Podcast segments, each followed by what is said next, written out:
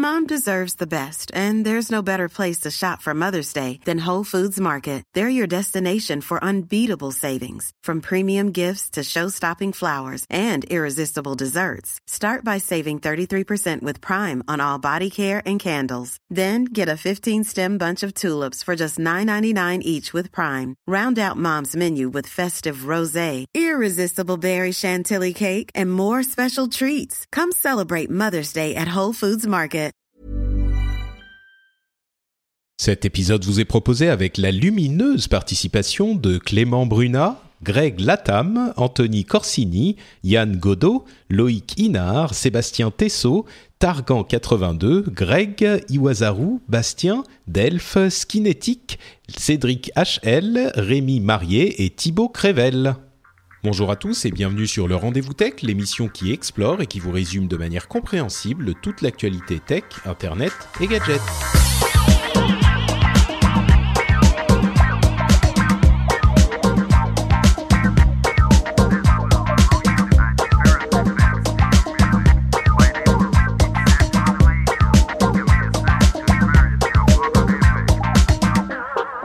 Bonjour à tous et bienvenue sur le Rendez-vous Tech, l'émission bimensuelle qui vous résume toute l'actu tech, internet et gadgets. Je suis Patrick Béja et aujourd'hui je suis rejoint par mon camarade des tout premiers temps, à savoir Jeff Clavier qui se joint à nous depuis euh, l'ouest des États-Unis. Euh, comment ça va Jeff? Tu es en forme? Tu es en vacances tu disais donc tu travailles que de euh, 9h à 1 ou 2 heures, c'est ça? Voilà, c'est ça. Donc, euh, je suis super content de vous rejoindre parce que ça fait euh, quand même quelques mois, mois, que je n'avais pas pu euh, être avec vous. Euh, donc là, je suis euh, au sud du lac Tao et je suis en, en vacances, ce qui veut dire que je travaille à mi-temps. Et c'est avec plaisir que euh, dans mes vac- pendant mes vacances, je vous rejoins. Euh, et on disait 190 épisodes, c'est l'épisode 190 là. 2009, on avait commencé tout début 2009 avec toi et Yann et euh, qui qui qui a l'air de bien aller d'ailleurs. Mais euh, que de que d'épisodes 190. Faudrait qu'on fasse un truc pour le, le numéro 200. Faut qu'on fasse, voilà, faut qu'on fasse quelque chose pour le numéro 201. Il faut absolument que je sois là pour le numéro 200. euh, effectivement, c'est euh, ma, ma réflexion, c'était holy shit, euh, Euh, oui oui. que je ne traduirai pas en français littéral, mais euh, Oh bah oui, tu sais, Ah, on est vraiment, des petites natures. 190 c'est- épisodes. Ouais ouais, 104. Bon, pour le 200, on va essayer de réfléchir. Déjà euh, en septembre, je vais il y a ça fait 10 ans que je fais du podcast. Donc j'en parlerai en fin d'émission. Euh, Wow. il il y aura normalement un, un petit truc qui va se passer. Euh, mais avant ça quand même, euh, saluons Et tu n'as notre pas pris une ride. ça je sais pas. Franchement, 10 ans déjà, c'est un petit peu bref, on aura le, temps d'en reparler à la fin de l'émission.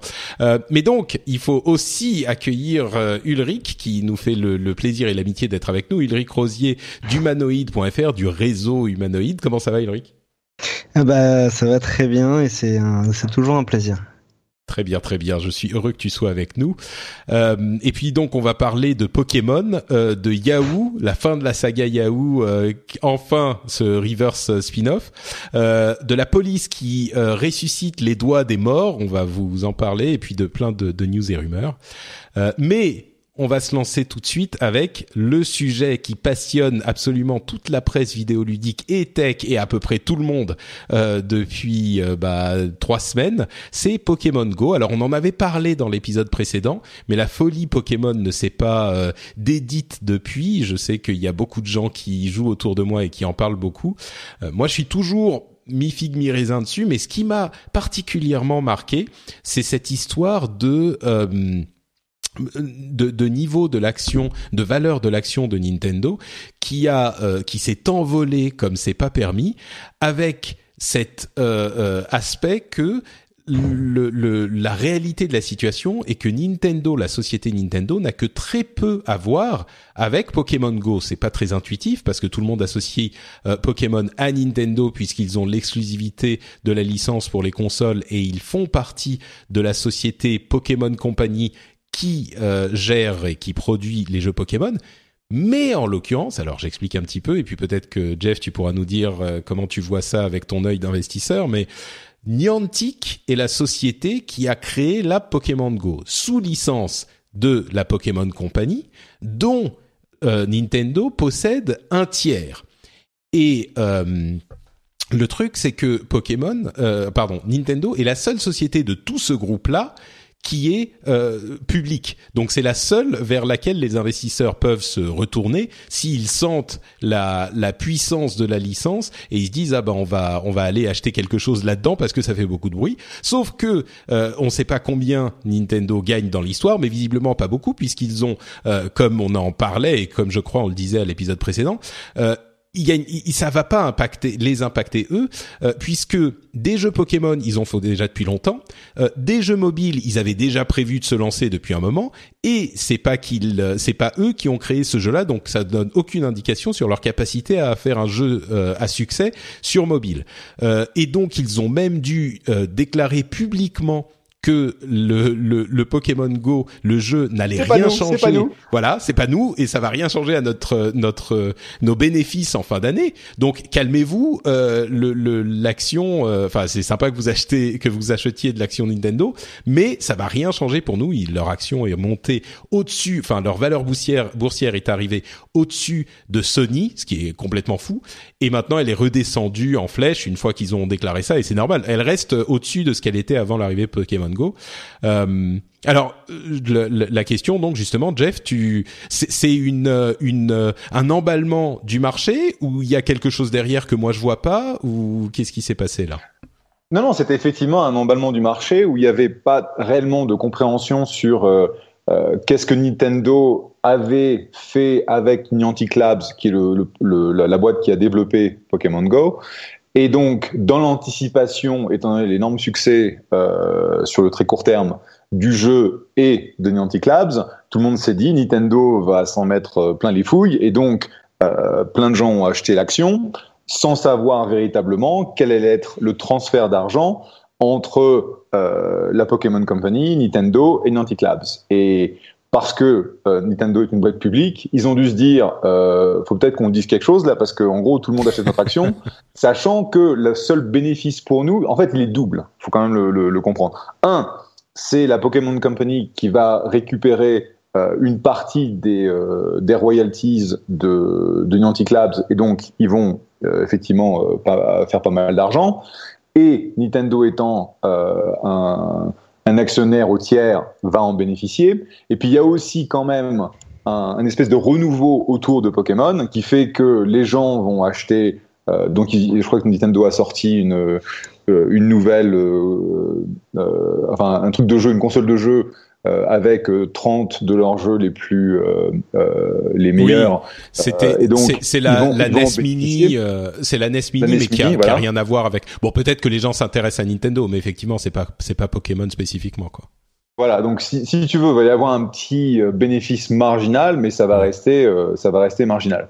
Et donc, euh, ce qui se passe aujourd'hui, donc c'est Niantic Labs, qui est, il faut le rappeler, un, une, une, boîte qui était dans Google lorsque Google a mis en place Alphabet, a décidé de la, de la pousser dehors, donc a fait un spin-out.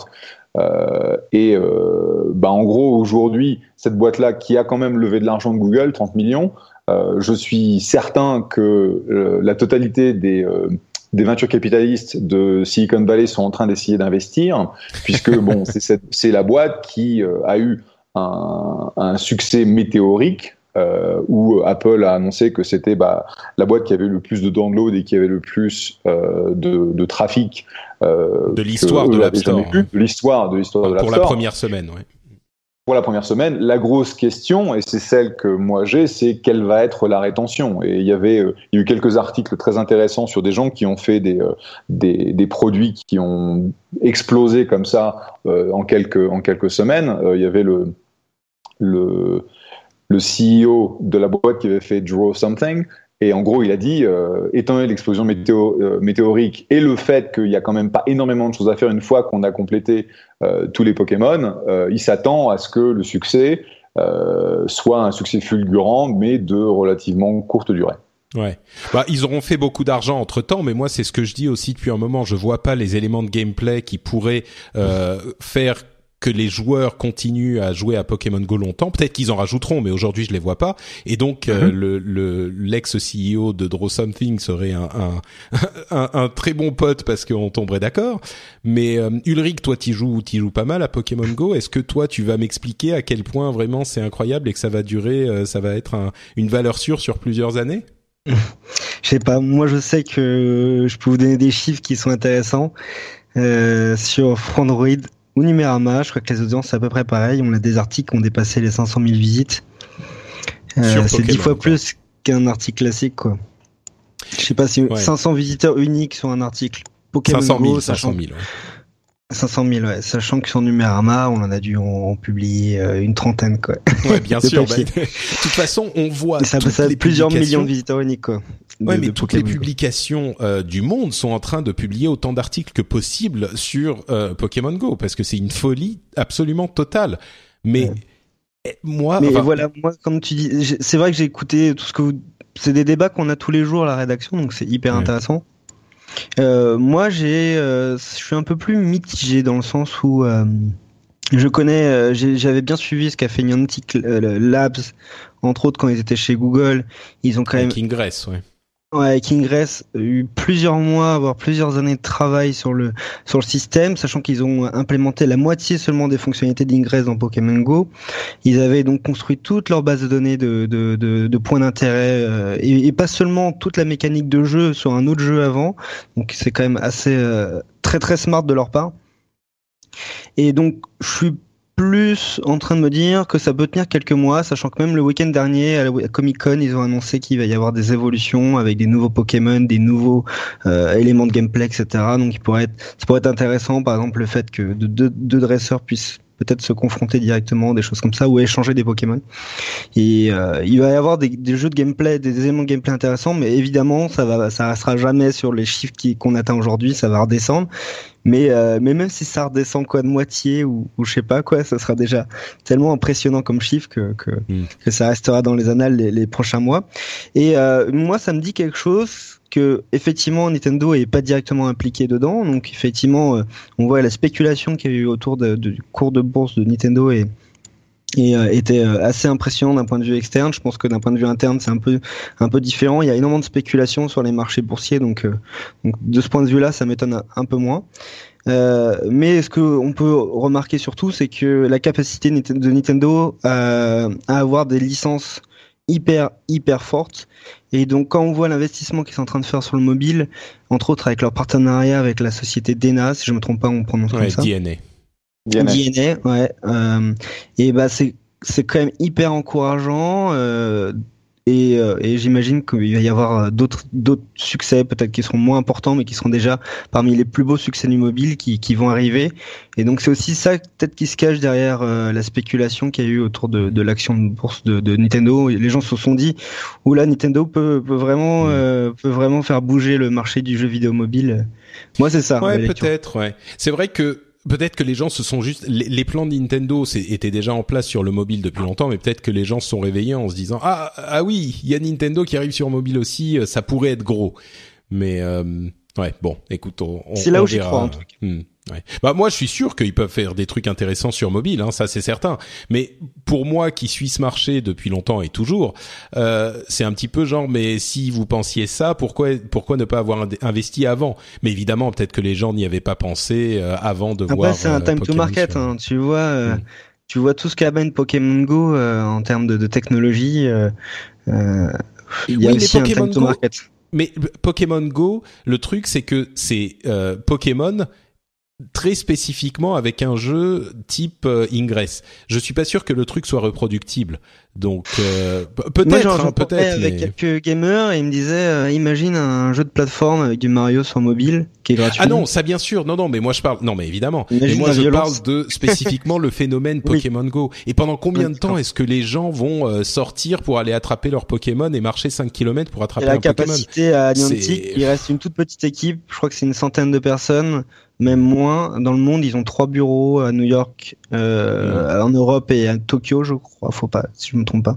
Ça reste une petite équipe, donc ça va être leur capacité maintenant à, de par leur expérience sur euh, sur Ingress, de, de, de faire dévelop- de continuer à développer le jeu.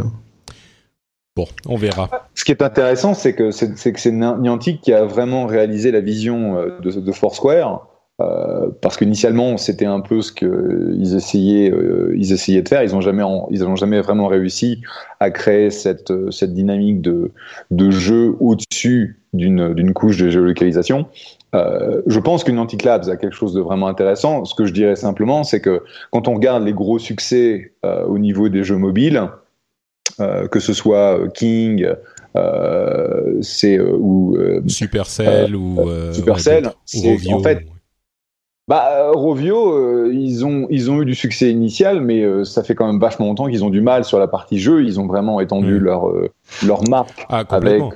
Bah, pareil, avec, comme pareil ça, ça dure quoi hein. C'est 24 mois les grosses licences comme ça ou je me trompe, c'est 24 mois, je crois. C'est des années, c'est ça peut ça peut durer des années. Mais, mais, Nintendo, je veux dire, ça fait quand même des années qu'ils n'ont rien fait au niveau mobile. Donc on parle de Nintendo dans le cadre d'un d'une licence, euh, ce qui est intéressant, mais c'est pas eux qui ont inventé la, la, la, la dynamique de jeu, c'est pas eux qui ont euh, créé l'IP, euh, et donc il y a quand même une, grosse question sur leur habilité, sur leur capacité à tirer parti de, bah, de ces assets qu'ils avaient créés depuis, euh, depuis euh, une trentaine d'années. Quoi. Et c'est ça le truc que, que, les gens ne réalisent pas forcément. Bon, c'est sûr qu'il y a un potentiel, c'est indéniable, et il était là depuis longtemps, mais c'est pas, c'est pas eux qui ont fait le jeu à succès sur mobile, c'est Niantic. Et eux, ce qu'ils ont fait sur mobile, c'est euh, Mitomo, qui est évidemment, enfin, qui est, qui est même pas un jeu pour moi, c'était vraiment un test d'infrastructure pour Nintendo. Mm. Donc, euh, c'est un petit peu injuste si on se dit ah bah ils ont fait Mitomo, ça fait, ça s'est planté, donc ils savent pas faire du mobile. Mais il n'empêche, ils n'ont, ils n'ont encore rien fait de, de, de euh, clairement enfin, ils n'ont pas montré qu'ils comprenaient le marché mobile. Maintenant, en même temps, ce qu'on peut se dire aussi, et ce qui est pas faux, c'est que si on attend qu'ils aient fait un truc à succès pour commencer à investir, bah ça sera trop tard. Donc peut-être que les gens ça, euh, bah la spéculation autour de euh, ça.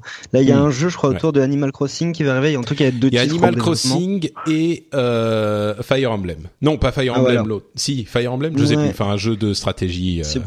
Ouais, donc il y a du potentiel quand même. Capcom, non? Ouais. En tout cas, euh, si je devais parier sur une, un éditeur de jeux mobile, euh, je pense qu'il serait quand même dans ma liste. Hmm, oui, oui, non, c'est vrai.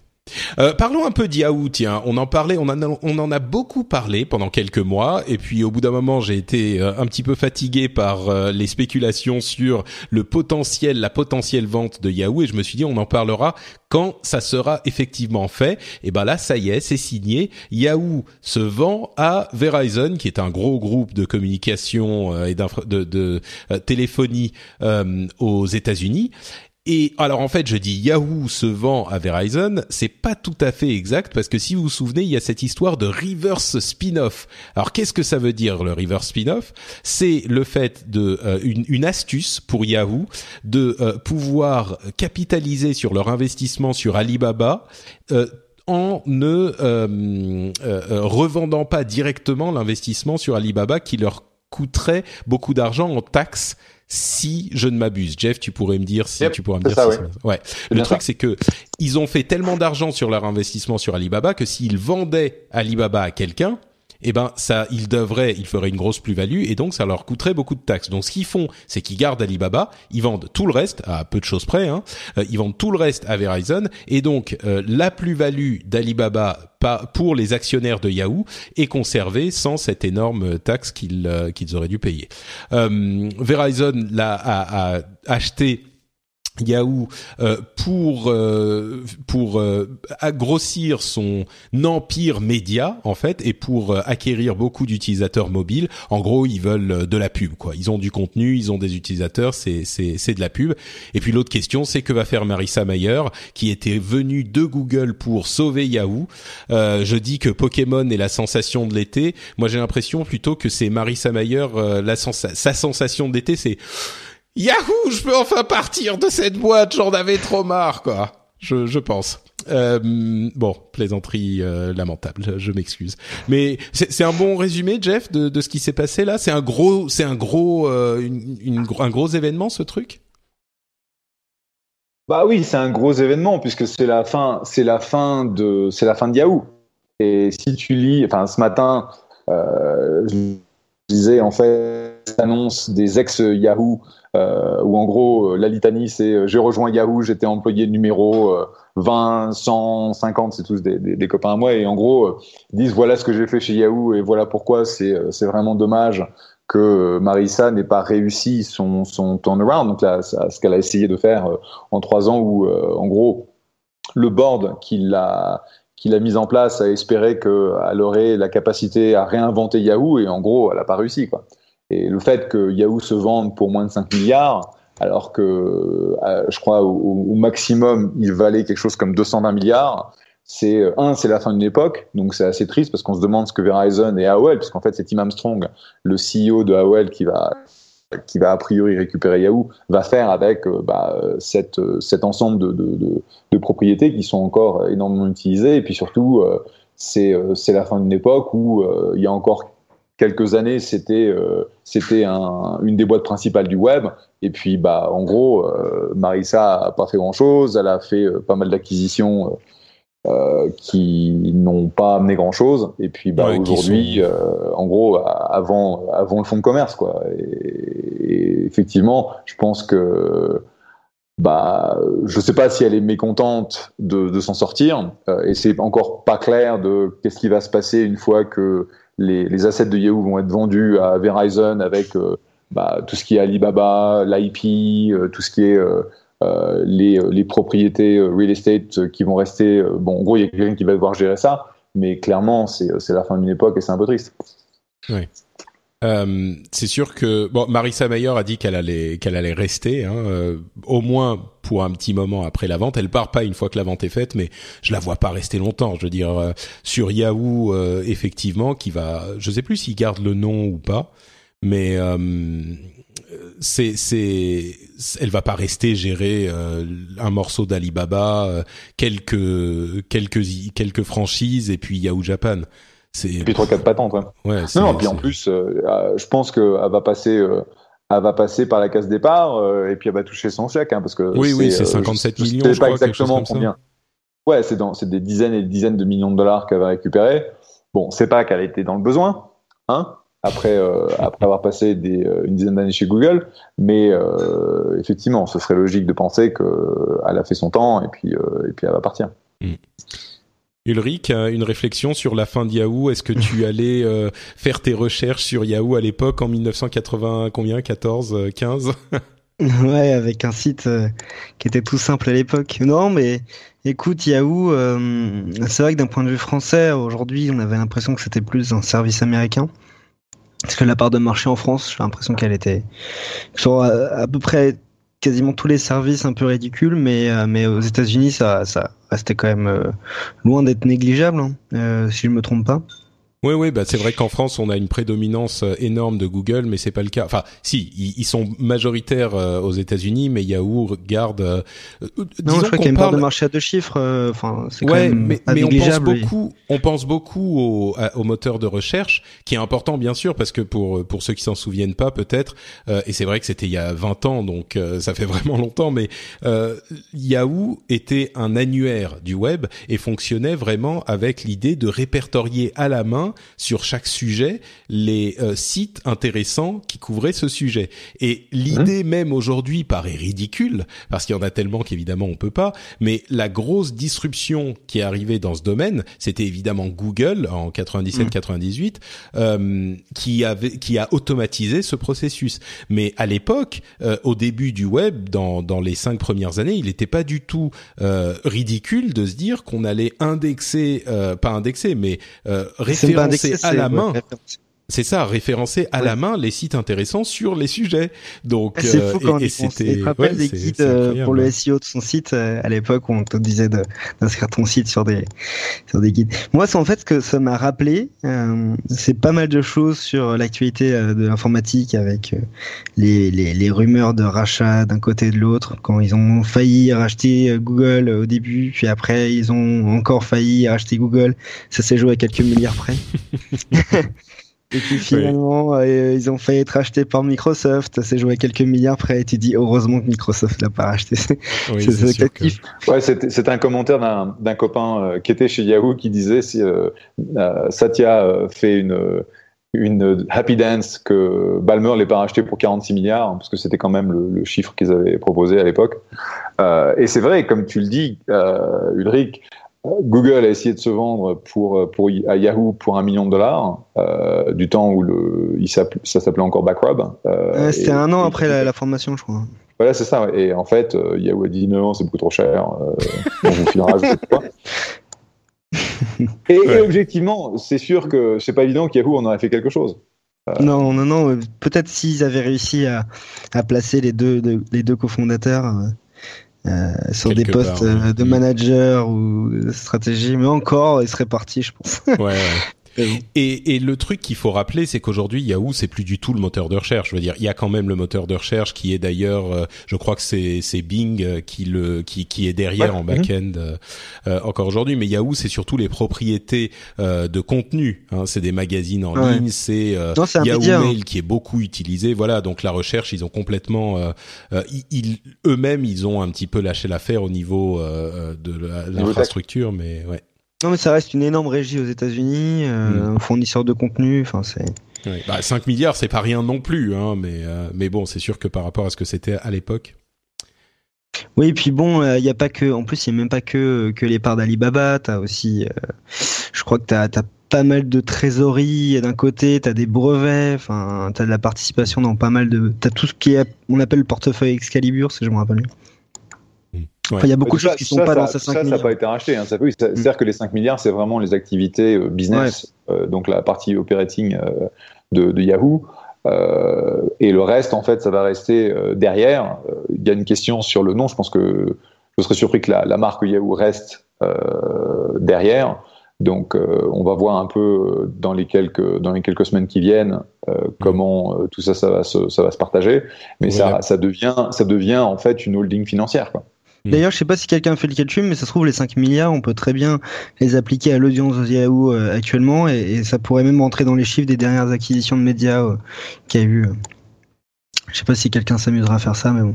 Ouais, je suis sûr que quelqu'un s'amusera à faire ça, mais euh... oui, moi je propose pour le pour ce qui reste derrière de l'appeler un truc genre Youpi, euh, Woohoo, tu vois, ça serait. euh, mais oui, au, au, final, moi ce qui reste euh, en, en, bon, on peut repenser à Yahoo de la belle époque euh, et être un petit peu triste. Moi, ce qui me désole un petit peu, c'est euh, le fait que Marissa Mayer n'ait pas réussi à retourner la, la société parce que elle a fait quelques quelques acquisitions, comme tu le disais, Jeff, et puis elle en a pas fait grand chose. Elle a acheté Tumblr, elle a acheté, je sais plus, quelques autres euh, quelques autres trucs. Même... Euh, et puis elle n'en a pas fait grand-chose. Et il y avait un tel espoir que Marissa Mayer, qui sortait de euh, Google, réussisse à... Oh, il y avait un, un, vrai affect pour certaines marques de Yahoo, et, et, pas que Yahoo. Il y avait Flickr, par exemple, qui était magnifique à l'époque, euh, dont elle n'a ouais. rien fait. Et, que... et peut-être qu'elle... Peut-être qu'elle pouvait pas faire quelque chose. Peut-être qu'il n'y avait pas de dynamique. Peut-être qu'il y avait même une euh, une administration interne qui était difficile à gérer et qu'elle n'a pas réussi à implémenter les les changements qu'elle voulait implémenter. Ou on Mais c'est beaucoup battu Mais, hein, de ce que j'ai vu. Ouais. Moi, bon, j'avoue que ce matin, j'ai eu une pensée pour Montebourg, mais bon. Qu'est-ce qui s'est passé avec Montebourg?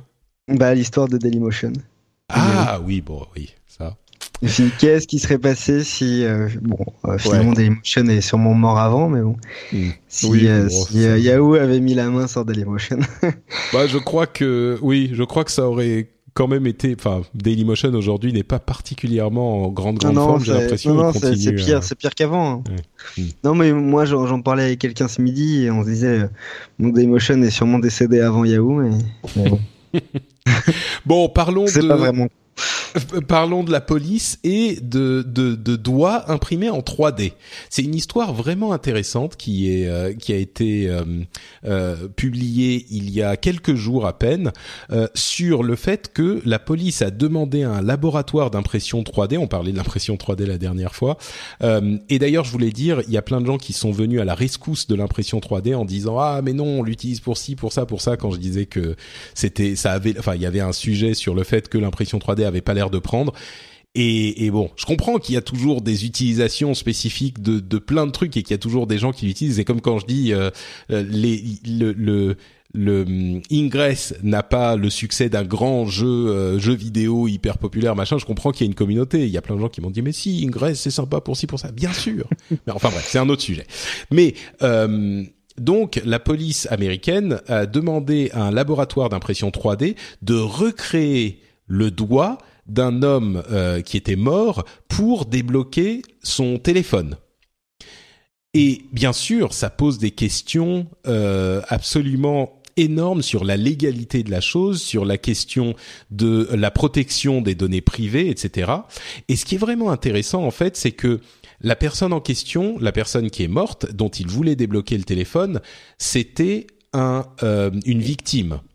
Et donc, il y a fort à parier que la, victime, euh, entre guillemets, bénéficierait d'informations supplémentaires sur euh, sa vie qui pourraient déterminer peut-être la, enfin, aider l'enquête.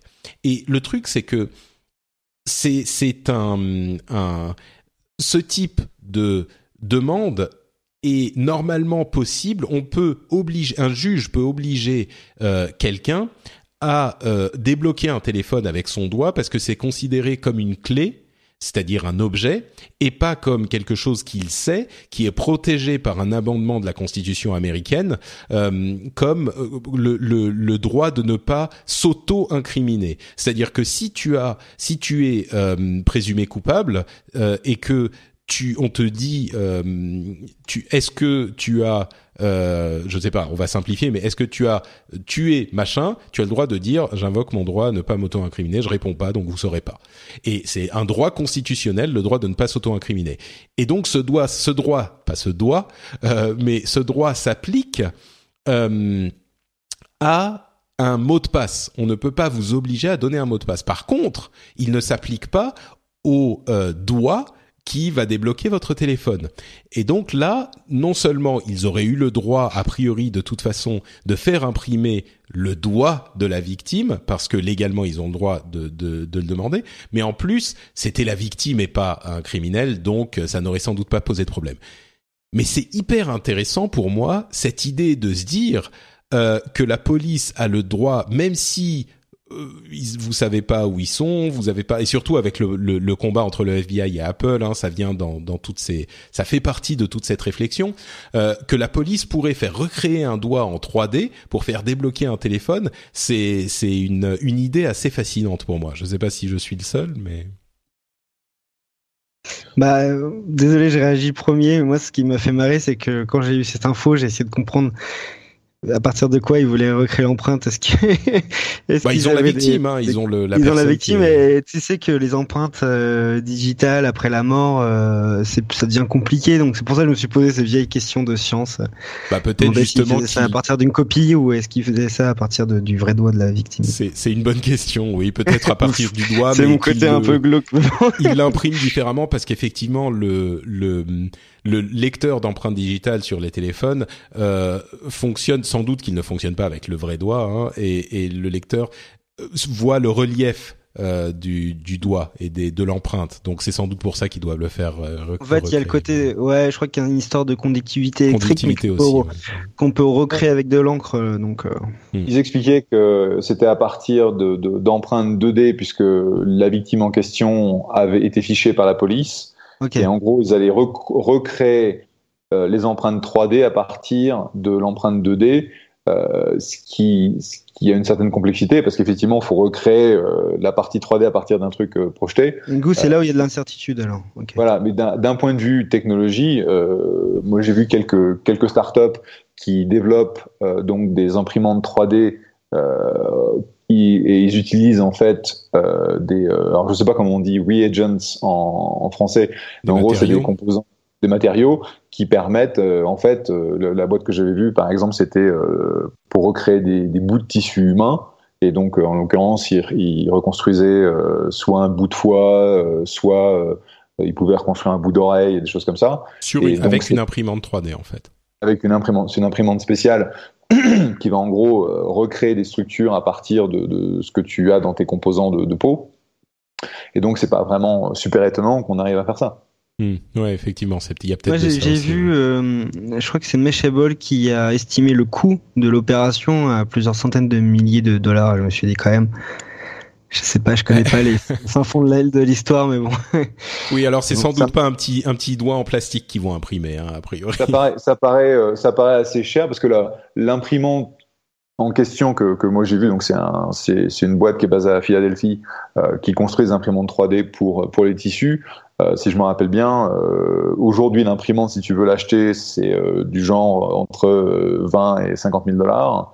Et après les reagents, donc les, les composants, sont pas super chers.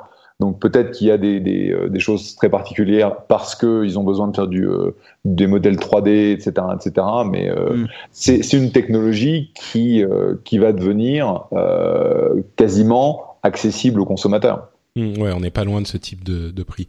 Euh, ceci dit, le téléphone, les téléphones généralement, quand on l'a pas débloqué avec le doigt pendant plus de 48 heures, ils demandent le code. Donc, enfin, ça se trouve ils ont le code, la police, mais euh, mais ils risquent de le débloquer avec le doigt et puis de d'avoir. Mais après, c'est de la recherche, hein, tu sais. Euh... Vous avez le code, ils pourraient le débloquer. Bah oui, c'est vrai, t'as raison, je suis bête. Non mais après c'est de la recherche. Tu vois un petit peu le, le, le conflit qu'il y a eu entre le FBI et Apple. Bien sûr. On sait très bien qu'ils pouvaient le faire derrière. Ce qu'ils ce qu'ils veulent faire, c'est faire avancer les débats et Le, faire, le FBI contre Apple, oui. Euh... Là, ça fait rien avancer du tout. C'était juste. Bah si, parce que ça se trouve derrière. Euh... Ça fait un précédent. C'est de la jurisprudence, tu vois. Mmh. c'est un précédent qui fait que dans les prochaines affaires, ça va être simplifié. Mmh, Peut-être. Ouais. Bon, bah voilà pour les trois sujets euh, que je voulais évoquer un petit peu plus longuement euh, aujourd'hui. On va continuer avec euh, des, des, news et des rumeurs diverses sur lesquelles on va passer un petit peu plus rapidement. D'abord, Jean Coco sur le Reddit du rendez-vous tech. Il a été hyper actif euh, ces derniers ces dernières euh, deux semaines. Euh, il nous signale deux choses. D'une part, le, le, la demande de Consumer Reports, qui est une énorme boîte aux États-Unis euh, qui est en fait un petit peu l'équivalent de 60 millions de consommateurs pour nous, euh, qui a évoqué la question de l'autopilote de, de la Tesla avec différentes demandes et l'une des demandes, bon, il y en avait qui étaient plus ou moins raisonnables, hein, mais l'une des demandes, c'était de, de, demander que euh, la fonction autopilote ne s'appelle pas autopilote parce qu'elle est trompeuse. Euh, le nom est trompeur et c'est vrai que les avions euh, ils ont l'autopilote et c'est pas un vrai autopilote mais il n'empêche pour le commun des mortels peut-être que ça serait pas mal de changer un petit peu le nom c'est la demande que j'avais trouvé euh, relativement euh, relativement raisonnable. Et puis l'autre truc que Jean Coco nous a nous a envoyé, c'était euh, une lettre qui a été partagée par Elon Musk d'un de ses euh, acheteurs de, de, de, voitures Tesla, euh, qui témoignait du fait que la voiture avait sans doute euh, sauvé la vie d'un piéton, ou en tout cas avait sans doute évité une collision avec un piéton parce qu'elle l'avait vu dans des conditions de de route qui étaient très mauvaises et la voiture l'avait vu et avait freiné euh, très violemment et, très certainement que le, conducteur, lui, n'aurait même pas eu le temps de le voir. Et donc, c'est peut-être dans toutes nos conversations sur ces sujets, euh, c'est vrai que peut-être que la voiture a provoqué un accident pour différentes raisons, et, c'est important de, d'en parler. Euh, et de, de, de, le comprendre pour faire en sorte que euh, d'améliorer les, les, fonctionnalités d'autopilote, mais peut-être qu'on a un petit peu oublié aussi la possibilité que euh, l'autopilote avait peut-être aidé à éviter euh, des accidents également, chose dont évidemment on ne parle pas parce que quand une voiture évite un accident, bah on le sait pas. C'est juste qu'il n'y a pas eu d'accident, donc on va pas en parler. Donc, euh, j'ai trouvé la chose importante et intéressante à, à signaler également. Euh, vous savez hein, comment ça marche sur les news et rumeurs. Euh, vous m'arrêtez quand vous avez un, un, un, sujet euh, qui vous intéresse ou un truc à ajouter. Mais c'est que Tesla, on en a tellement parlé récemment que, que j'ai un peu l'overdose. C'est vrai, sur le mois je, de comprends, je comprends. Je, je, me garde pour le mois d'août maintenant. eh ben écoute, tu seras heureux de que je parle de Microsoft alors. Euh, Microsoft qui a admis qu'il n'aurait pas Windows 10 installé sur un milliard euh, d'appareils d'ici mi-2018 comme il l'avait pré précédemment promis. c'est c'est pas hyper surprenant. Hein, c'est peut-être dû au, au, à, au non succès euh, du Windows Phone euh, très certainement et peut-être un petit peu la Xbox One qui prend pas autant qu'il euh, l'espérait. Mais par contre, bonne nouvelle tout de même, Windows 10 a enfin dépassé Windows 7. Euh, en France, en ils France, ont plus de 30% de part de marché avec Windows 10. C'est la joie pour Microsoft. Et, et enfin, euh, pour signaler que la l'anniversary update de Windows 10 arrive euh, comme prévu dans quelques jours. Je crois que c'est le 2 le 2 août euh, si je ne Et c'est le jour du lancement de la Xbox Xbox One S aussi. Bon, je sais pas s'il y a une coïncidence, mais bon. Moi, je l'ai j'ai précommandé pour la tester. Alors, j'ai jamais été Xbox. Je sais pas pourquoi en fait. D'accord. Bah écoute. c'est pour rattraper mes, mes vacances. J'ai l'impression que j'ai pas eu le temps de prendre. T'inquiète pas, si elle te plaît pas, tu pourras acheter la Xbox One Scorpio dans un an, euh, qui sera. Et puis dans tous les cas, j'ai un mois chez Amazon. non, faut pas en abuser, mais bon, c'est toujours pratique. D'accord. Euh, donc voilà pour Microsoft, euh, le, le, mine de rien Windows 10 continue à, à, à bien se porter. Euh, et puis toujours chez Microsoft et avec Windows 10, euh, la CNIL a envoyé une lettre assez sévère à Microsoft et à vrai dire c'était une lettre publique avec euh, des, des deux griefs qu'ils ont exprimés.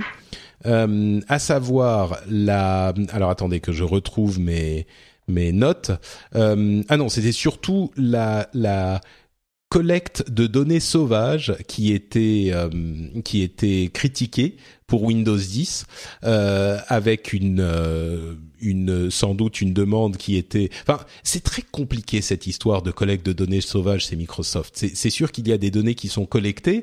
Euh, est-ce qu'on peut dire que c'est des données sauvages? C'est vraiment compliqué. Et il y a, y a aussi une demande sur le fait de euh, conserver les données des utilisateurs euh, en Europe puisque le safe harbor qui était ce droit d'échange de données entre les États-Unis et l'Europe a été invalidé euh, qui est surprenante parce que il y a une législation qui est en cours de rédaction et d'implémentation, euh, qui, est le Privacy Shield, je crois, je ne sais plus comment elle s'appelle, mais qui va venir remplacer le Safe Harbor, qui sera implémenté dans quelques semaines ou quelques mois. Euh, donc Microsoft a répondu en disant qu'ils vont travailler en étroite collaboration avec la CNIL euh, pour résoudre les problèmes de données sauvages et Bon, s'il y a de, la collecte de données sauvages, effectivement, il, euh, il faudra le, le corriger. Là, je sais que certains d'entre vous bouent de, de, frustration et d'énervement parce qu'ils se disent, mais évidemment qu'il y a de la collecte de données sauvages sur Windows 10. Comment peux-tu prétendre qu'il n'y en a pas? Euh, Encore une fois, ce problème est beaucoup plus compliqué que certains voudraient vous le faire croire. Des deux côtés de l'argumentation, euh, que ce soit oui, il y en a ou non, il n'y en a pas, mais bon, voilà, la CNIL fait son travail et si jamais euh, effectivement c'est un gros problème, je suis heureux que la CNIL puisse euh, mettre le haut là. Pour le safe harbor, par contre, je suis moins convaincu parce qu'effectivement il y a cette euh, enfin cette nouvelle réglementation qui est en cours de, enfin qui a été approuvée par toutes les CNIL européennes, dont, dont la CNIL française. Donc ça c'est un petit peu bizarre comme demande, mais Ulrich, t'as une t'as une opinion sur cette histoire de collecte de données de Windows 10 L'aspect euh, politique, euh, juridique, etc. Euh, intéresse énormément, énormément Julien Champeau chez Mirama. J'avoue que c'est un peu, c'est un peu moins intéressant pour moi. J'ai plus l'approche machine learning, etc. chatbot, etc. Cortana qui, qui m'intéresse, où je comprends très bien Microsoft, les besoins de Microsoft en termes de données.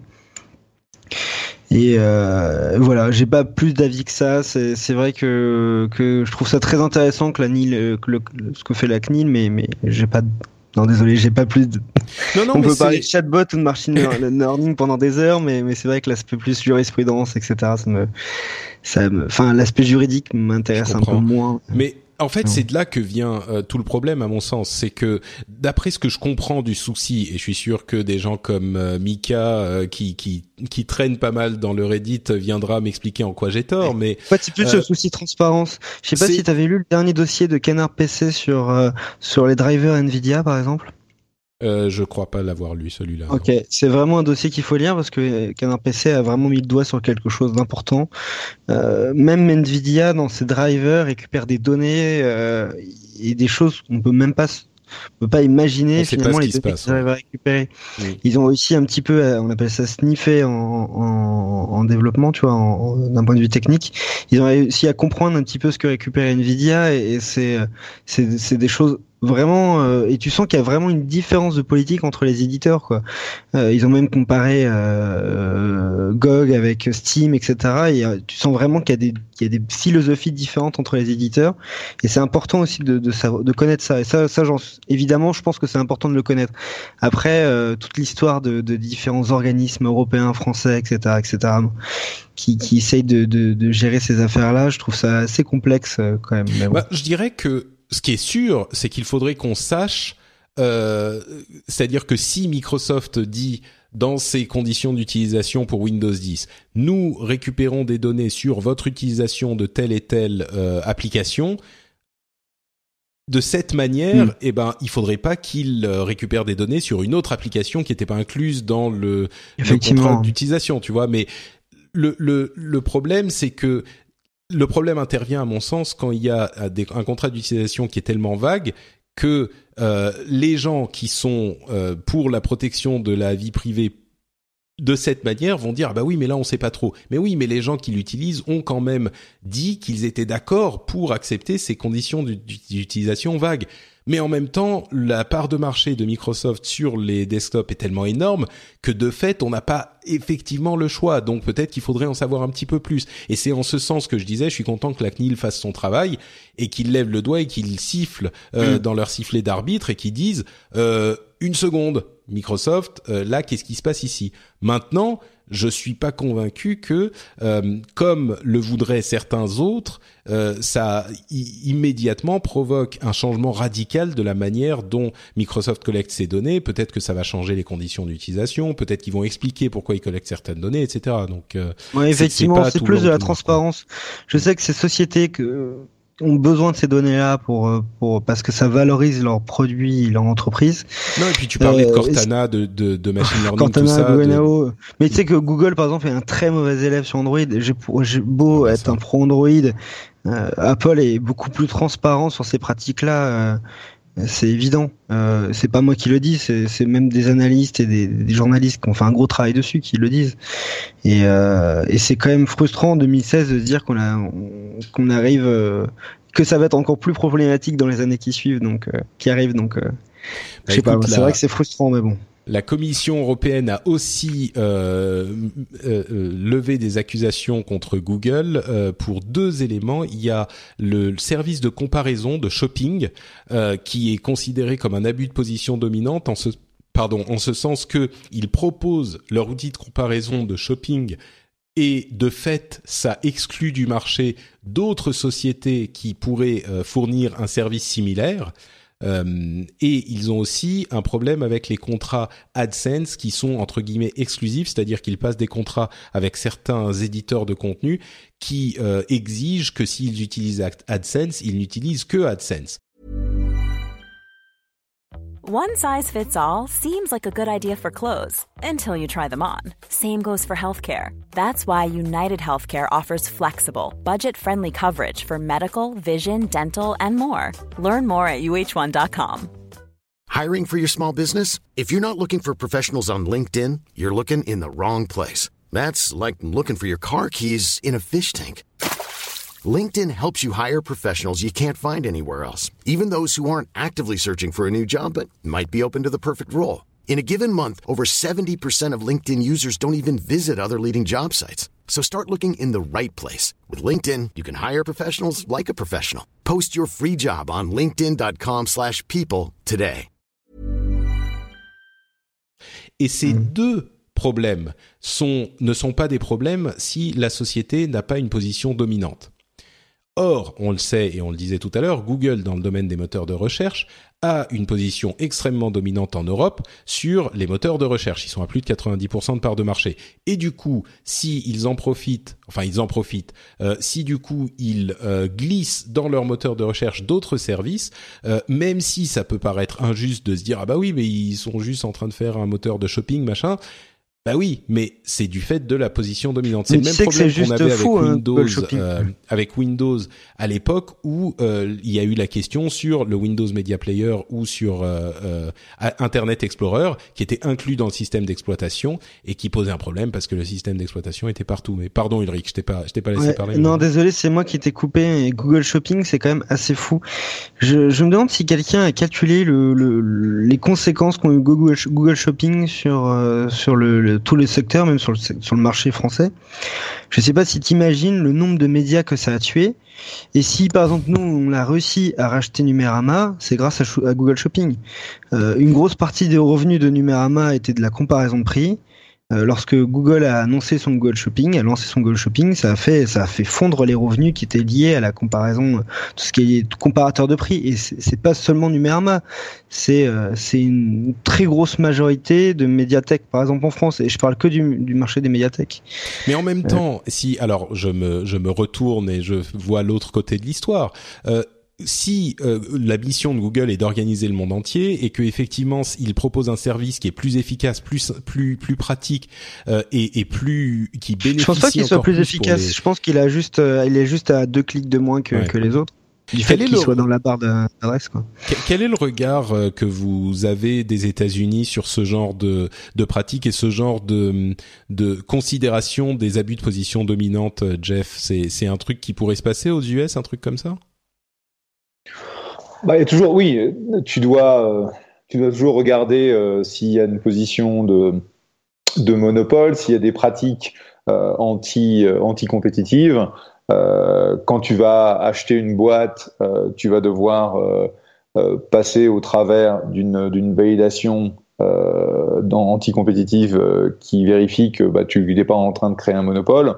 Euh, après, il y a des monopoles de fait, donc euh, c'est toujours ça, ça va, en gros, au, fur et à mesure où tu grossis, euh, ça va limiter tes capacités à faire des, euh, des grosses acquisitions. Euh, mais euh, et si jamais tu commences à, à, à pousser tes, euh, tes, compétiteurs en dehors du marché, ça va poser problème. Mais c'est des choses qui, euh, il faut vraiment faire des choses extrêmes pour que euh, la, la législation euh, vienne contre toi, quoi. Hmm.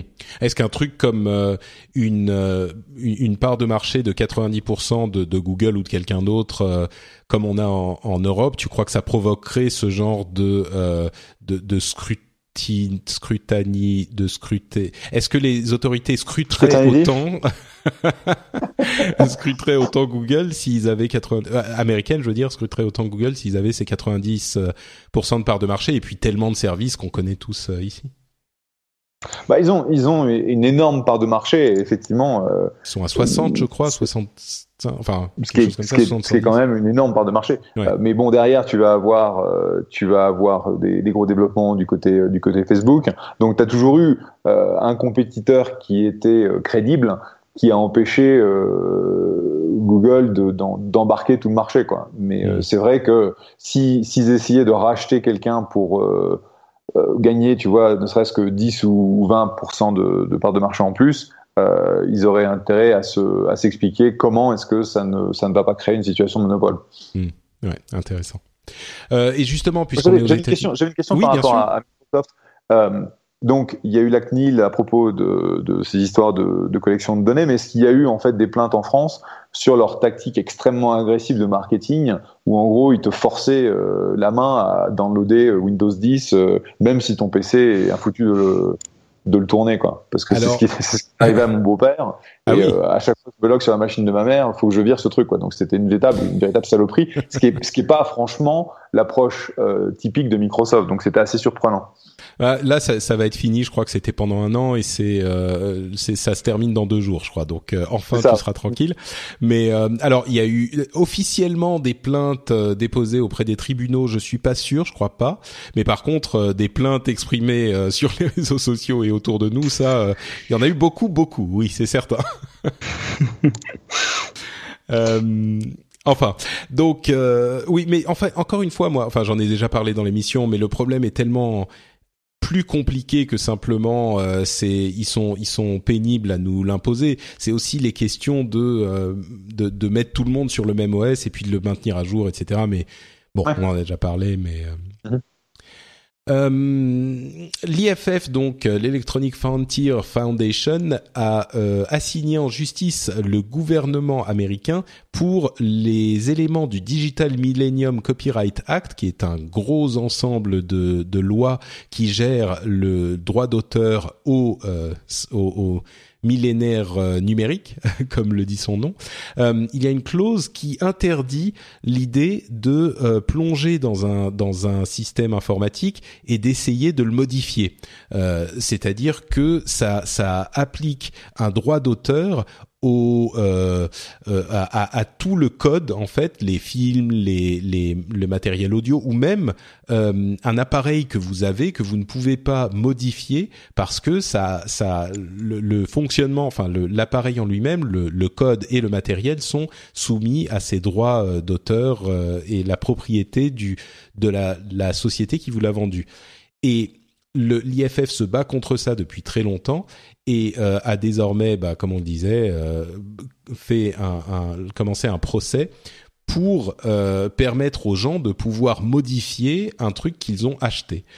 Bien sûr, c'est un petit peu compliqué parce que ça, ça rentre dans les questions de DRM et de euh, de copie privée et de piratage et aussi de euh, l'idée de pouvoir modifier le code d'un, par exemple, d'un, d'un, GPS que vous avez dans votre voiture ou d'un téléphone ou de la voiture elle-même ou ce genre de choses. Et euh, c'est vrai qu'on avait tendance à tirer un petit peu du côté euh, trop d'interdictions, je, je pense, où il y a le danger certainement qu'il y ait trop d'interdictions à ce niveau-là.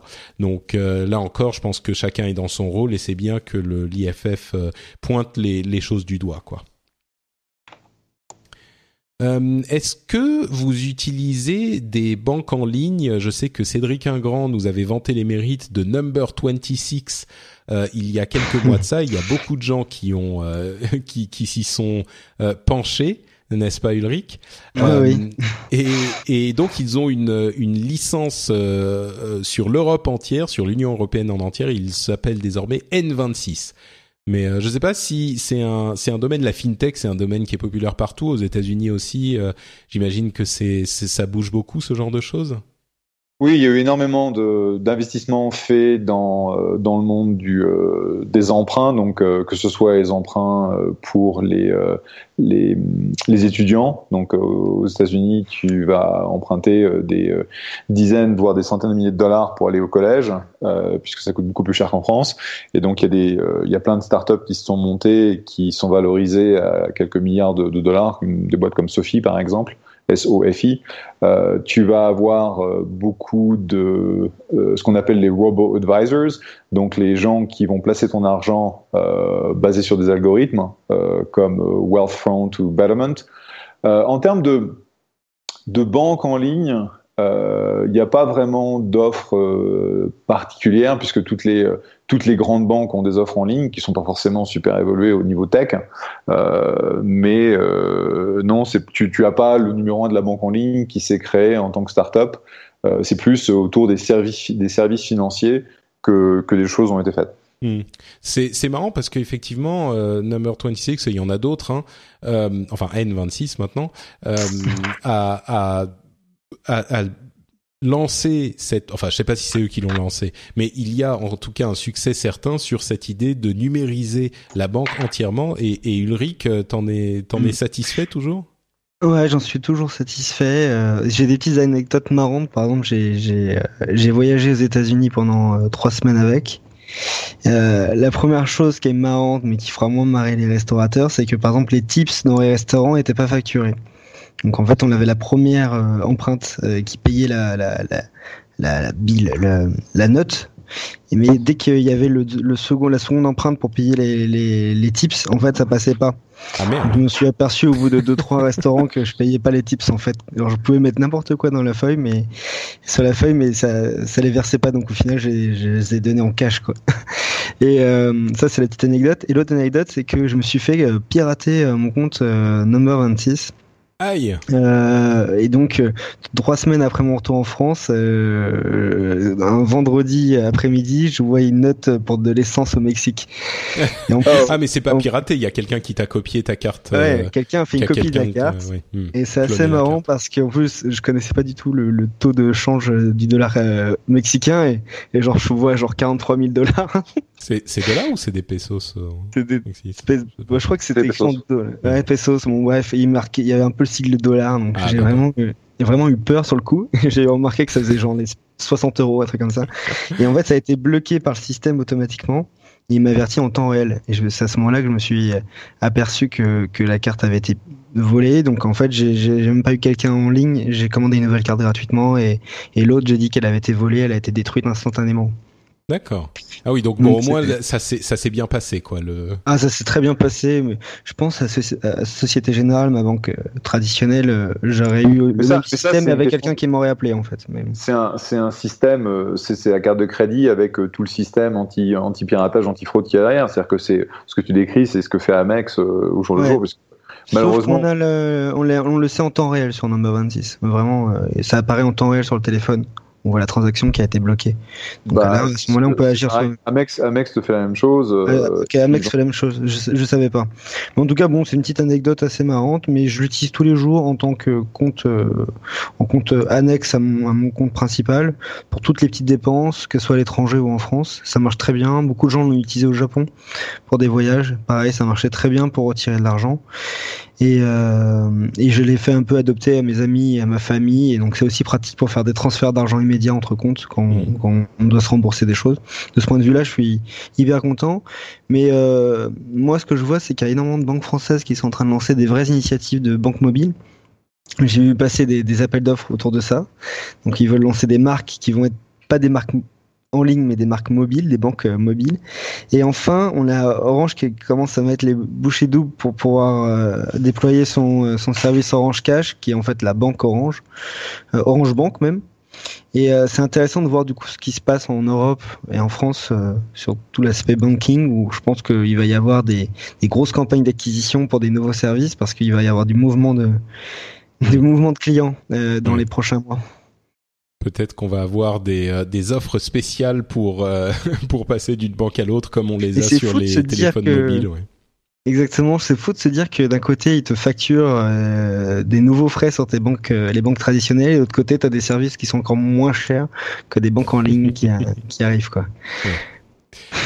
ok, Jeff, un autre truc à rajouter ou on passe à Apple Pay? Non. Eh ben Apple Pay est en France est en France, mais bon, c'est que sur quelques banques. Hein. Donc, euh, je ne sais pas si les gens sont déjà euh, à fond sur Apple Pay.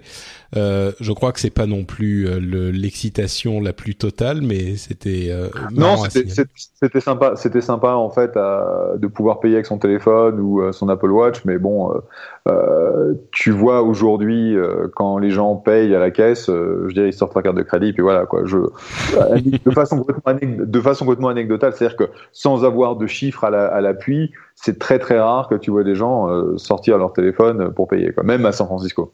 Ouais, à vrai dire, moi, le truc, je crois que j'en avais déjà parlé, mais le truc qui m'a surpris, c'était à quel point la, le paiement sans contact avec la carte bleue euh, pour euh, les, les sommes de moins de 20 euros, à quel point ça m'a convaincu. J'étais sûr que c'était débile, que ça servait à rien, que j'en voulais pas, et en fait, maintenant, euh, quand j'ai quand je dois mettre ma carte pour euh, taper le code, ça m'emmerde quoi. Je me dis vraiment oh, pour 5 euros, ça va. Peut-être que je dirai plus ça quand je je verrai 12 000 euh, pesos de de de voler parce qu'il y aura les 5 euros de machin. Mais non mais tu sais, on m'a on m'a fait une copie de ma carte parce que parce que parce que je l'ai donné hein, pour payer au restaurant euh, mexicain. C'est oui, pas mais ça, mais hein. le truc le truc c'est qu'avec le, le, le problème, la question avec le paiement sans contact, c'est que peut-être que tu peux euh, récupérer les données sans contact euh, en étant à côté de la personne. Mais je pense que le risque est beaucoup moins grand que que se faire voler ses chiffres dans un restaurant américain. Oui, sans doute. Ou même que de se faire voler ses chiffres dans quand tu payes sur un truc en ligne, quoi. Ouais, oh, voilà. euh, les montres, les smartwatches se vendent de moins en moins bien. Enfin, non, j'exagère. Hein. Mais euh, il y a en fait une euh, les, résultats sur l'année. Euh, le marché des smartwatches a décliné un petit peu, sauf pour Apple qui se maintient euh, quand même, mais euh, il n'empêche, euh, c'est c'est pas la joie pour les euh, euh, pardon, qu'est-ce que je raconte? C'est pas sauf pour Apple, c'est au contraire euh, Apple qui va beaucoup moins bien. Excusez-moi. Donc Apple. Ça, ouais, Ouais. Mais qu'est-ce qu'il dit? Qu'est-ce qu'il dit? Ouais, moi aussi je me suis dit c'est bizarre, hein, j'ai pas vu ça. Non non, c'est ça. Ah, il, il, est tard, c'est c'est on enregistre un petit peu tard, je suis fatigué. Tu as vu le nombre de modèles de de, de montres euh, connectées qui sont sortis cette année? Il y a quasiment rien, c'est comme le nombre de tablettes hein. J'exagère, ça se compte pas sur les doigts d'une main. C'est le marketing Apple qui a corrompu Patrick. Tout va bien. ouais, c'est ça. Va bien. C'est ça. Non, chez Apple, tout va bien. Non, bah effectivement, ils sont Apple, à c'est la catastrophe. Hein. moins 55% euh, sur euh, sur les les Apple Watch. Bon, maintenant l'Apple Watch elle est sortie il y a un an et demi. Euh, J'imagine qu'ils auront un deuxième modèle à présenter à l'automne à un moment, mais euh, c'est sûr que c'est pas non plus euh, la grande joie, quoi. C'est et ça confirme une, une fois de plus ce sentiment qu'on avait tous, je pense que oui, elle est sympa pour ceux qui aimaient déjà les smartwatches avant. Euh, ou qui étaient intéressés par l'idée, mais ils n'ont pas réussi à convaincre de d'autres personnes et de nouveaux clients. Donc, euh... tu sais, je parlais avec quelques analystes d'Apple euh, il y a encore trois mois, et ça va vraiment être l'année, je pense, catastrophique d'Apple. Mais ce qu'ils me disaient eux, c'est que l'année prochaine, ça ira mieux parce qu'on la comparera à cette année. mais ils voient comme ça, hein, les analystes. Hein. Ils voient c'est pas mal. Alors, ça va être pourri. Ben, l'année prochaine, ça va être mieux parce que ce sera pas aussi pourri. C'est ça. Ouais, parce qu'on compare à Y-1. Ouais. Non, mais surtout, c'est le, le, fait qu'il n'y a pas de, de y a pas de produit qui, euh, qui est là pour remplacer l'iPhone. Il n'y a aucun relais de croissance. Et, et donc, c'est un, un, gros problème. Et tu, et bon, tu vois aujourd'hui euh, des annonces à propos de, de la voiture Apple et tu te dis, euh, bon, ok. Ouais, c'est bah, pas pour tout de suite hein. déjà. Et puis bon, mais moi je crois que le l'iPhone 7, c'est-à-dire pas celui de cette année, mais de l'année prochaine, euh, ils vont faire un gros ramdam et je je pense qu'ils ont un truc sous le coude qui continuera, mais mais ça restera l'iPhone qui est déjà un marché établi et qu'ils doivent maintenir, qu'il est difficile à faire grossir. C'est un marché difficile à révolutionner euh, aujourd'hui. Hein. Ouais, donc euh, effectivement la montre n'était pas. Enfin, franchement, la montre n'était ce nouveau relais de croissance que dans les fantasmes des plus euh, des plus fervents défenseurs d'Apple. Je crois que Mais c'est sûrement la plus belle montre du marché, hein. ils ont quand même réussi ça. Hein. Oui, elle est pas mal, elle est bien. tous les produits hein, mais mais c'est ça le problème, c'est comme si le l'iPhone le, à l'époque s'était contenté de vendre de se vendre aux possesseurs de euh, comment il s'appelait de, de de Sidekick et de BlackBerry euh, ils ont ils ont ils ont fait beaucoup plus que ça. Donc euh, c'est là que c'était intéressant. Là, les montres n'ont réussi à se vendre qu'aux gens qui étaient qui étaient ou auraient pu être intéressés par le marché limité des smartwatches. Ils sont pas allés au-delà. Donc euh, mm. on verra. Euh, Nvidia, on en parle décidément régulièrement depuis quelques semaines, quelques mois, avec leur nouvelle architecture, leur nouvelle carte. Euh, on parlait la dernière fois, je crois qu'on en a parlé dans le rendez-vous tech, mais de la, la carte 1060 euh, qui est la GTX 1060, qui était la version entrée de gamme de leur nouvelle architecture euh, en carte graphique, qui coûterait autour de qui coûte autour de 250 euros. Et eh bien là, il y a l'autre extrême.